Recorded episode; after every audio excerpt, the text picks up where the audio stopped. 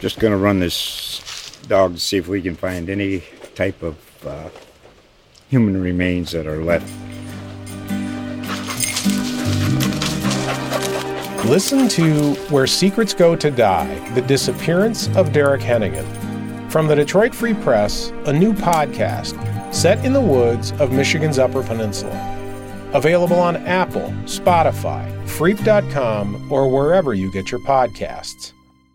It's high summer on Martha's Vineyard, and I'm at the West Tisbury Town Hall grabbing lunch. So we've got spaghetti with meat sauce. We've got beef ravioli. These are the main entrees. That's Russ Hartenstine, West Tisbury's emergency preparedness manager.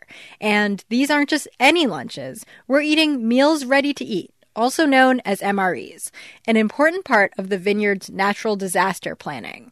Today, he's sitting down with some other local emergency planners to test them out to make sure they haven't gone bad since they were purchased 10 years ago. Chicken breast with rib meat breaded in tomato sauce with cavatelli. Cajun style rice with beans and beef sausage. Hartenstine says the idea is that the meals are part of the town's first response in the event of a disaster. Say we have a very large hurricane or a blizzard where 70% of the island's population is without power and supplemental water. We're going to need to supply people with food immediately so that they can be secure. And supposedly, they never expire. I had the Cajun style rice last week. It was delicious. Aside from being edible a decade later, they can be made with just a small amount of water, and the water doesn't need to be potable. In the box with each meal is a heating pad, activated by water, which will be wrapped around the main course to cook it. Hartenstine pours the water into the heating pad. And you can hear it cooking.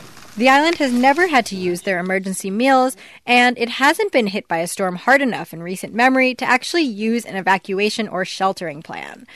Gary Robinson, the region's emergency planning chair, says there are unique challenges to preparing for an event on the vineyard. Probably Martha's Vineyard is one of the more difficult places in the whole country to develop an evacuation plan because you have the winter plan, you have the summer plan. For four or five weeks out of the year, from now until Labor Day, we're in rough shape. He says that even if vineyard residents and visitors are able to get off the island, they'll still have to contend with the rest of the Cape before they can reach safety.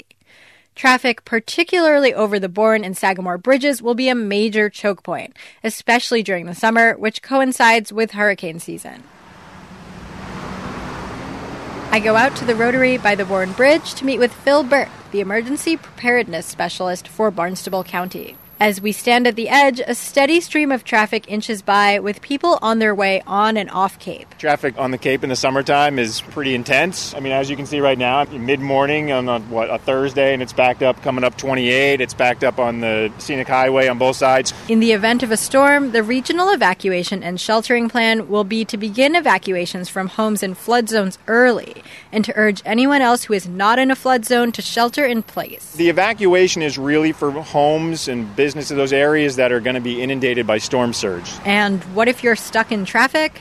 If weather conditions begin to worsen, traffic will be rerouted to Joint Base Cape Cod and Bourne.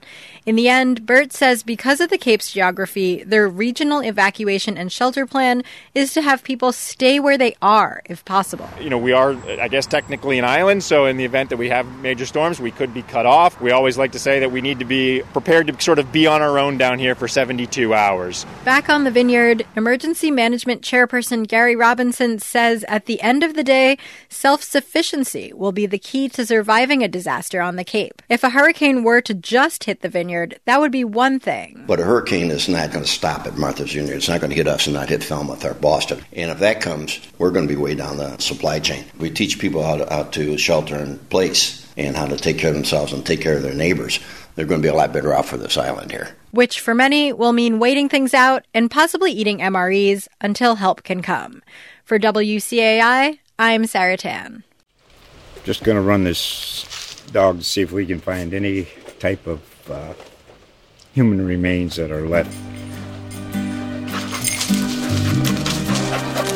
Listen to Where Secrets Go to Die The Disappearance of Derek Hennigan.